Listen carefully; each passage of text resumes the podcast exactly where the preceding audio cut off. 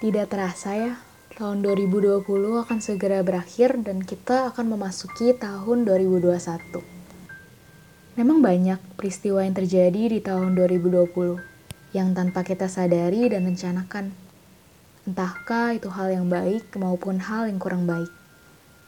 Tetapi satu hal yang bisa kita pelajari, apakah kita sudah menghitung hari-hari kita sendiri?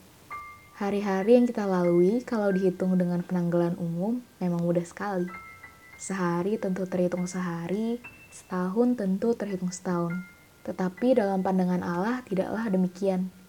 Hari-hari itu akan ada yang terhitung dan ada yang tidak terhitung. Jika kita melihat Alkitab, kita menemukan ada silsilah kain yang tercatat demikian ringkas. Disebabkan kain telah berdosa terhadap Allah. Ia menjauhkan diri dari hadapan Allah tidak memiliki persekutuan dengan Allah.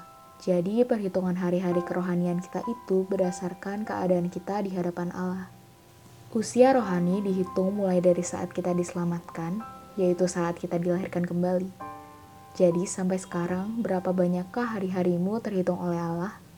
Mari kita belajar seperti yang dikatakan Mazmur pasal 90 ayat 12.